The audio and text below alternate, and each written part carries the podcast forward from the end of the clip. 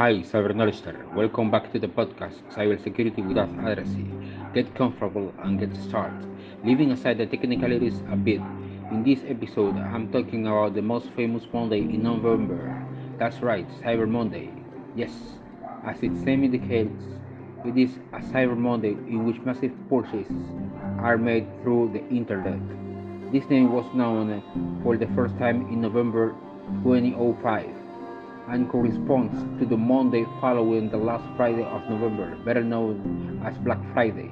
The bad thing about this day of electronic commerce is the phishing and identity theft that this disguises as offers.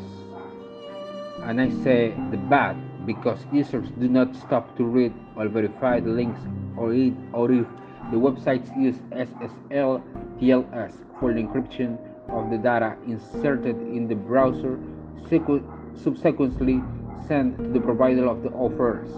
That is why I always recommend you to buy through known platforms and enter directly through the address bar by entering the address, for example, Amazon.com, to avoid, the, uh, to avoid clicking on malicious link that incur identity theft or malware injection. Remember, be safe when you are navigating the seas of the internet.